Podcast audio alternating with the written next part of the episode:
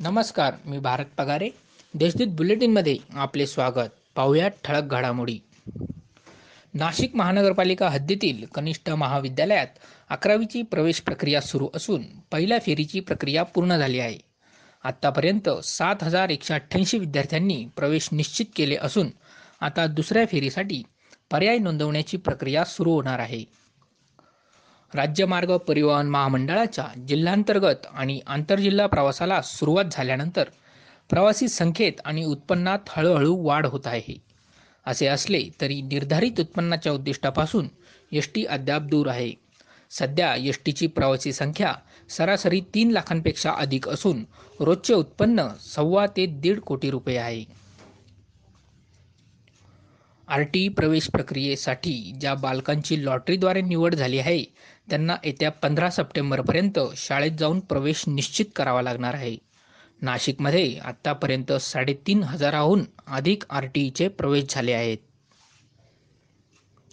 सिन्नर तालुक्यात करोना रुग्णांची संख्या वाढत आहे. दरम्यान सिन्नरच्या देवगाव येथे एका महिलेचा करोनाने मृत्यू झाल्याने हे गाव सतरा सप्टेंबरपर्यंत बंद ठेवले जाणार आहे.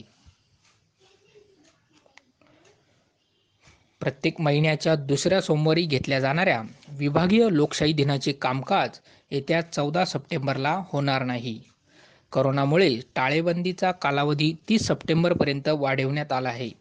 त्यामुळे हा लोकशाही दिन रद्द करण्यात आला आहे अशी माहिती विभागीय महसूल उपायुक्त दिलीप स्वामी यांनी दिली आहे.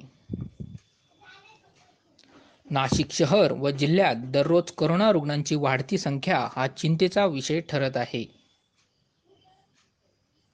शनिवारी सायंकाळपर्यंत जिल्ह्यात नऊशे एक्कावन्न रुग्ण आढळून आले. जिल्ह्यात आत्तापर्यंत बेचाळीस हजार पाचशे सोळा करोनाबाधितांची नोंद झाली आहे. त्यापैकी चौतीस हजार एकशे चौतीस रुग्ण बरे झाले असून सध्या सात हजार चारशे साठ बाधित उपचार घेत आहे. तसेच आत्तापर्यंत नऊशे एकवीस जणांचा करोनाने मृत्यू झाला आहे. घोटी ते भंडारदारा रस्त्याची चाळण झाली असून स्थानिक नागरिक व प्रवासी त्रस्त झाले आहेत. या रस्त्याचे घोटी ते पिंपळगाव मोरपर्यंतचे काँक्रिटीकरण झाले आहे. मात्र पावसामुळे सध्या रस्त्यांना खड्ड्यांचे स्वरूप प्राप्त झाले आहे. परिसरातील नागरिकांनी या प्रश्नी आंदोलनाचा इशारा दिला आहे. भेटूयात पुढील बातमीपत्रात. तुर्तास धन्यवाद. आणखीही ताज्या बातम्यांसाठी आमच्या देशदूत डॉट कॉम या संकेतस्थळाला भेट द्या.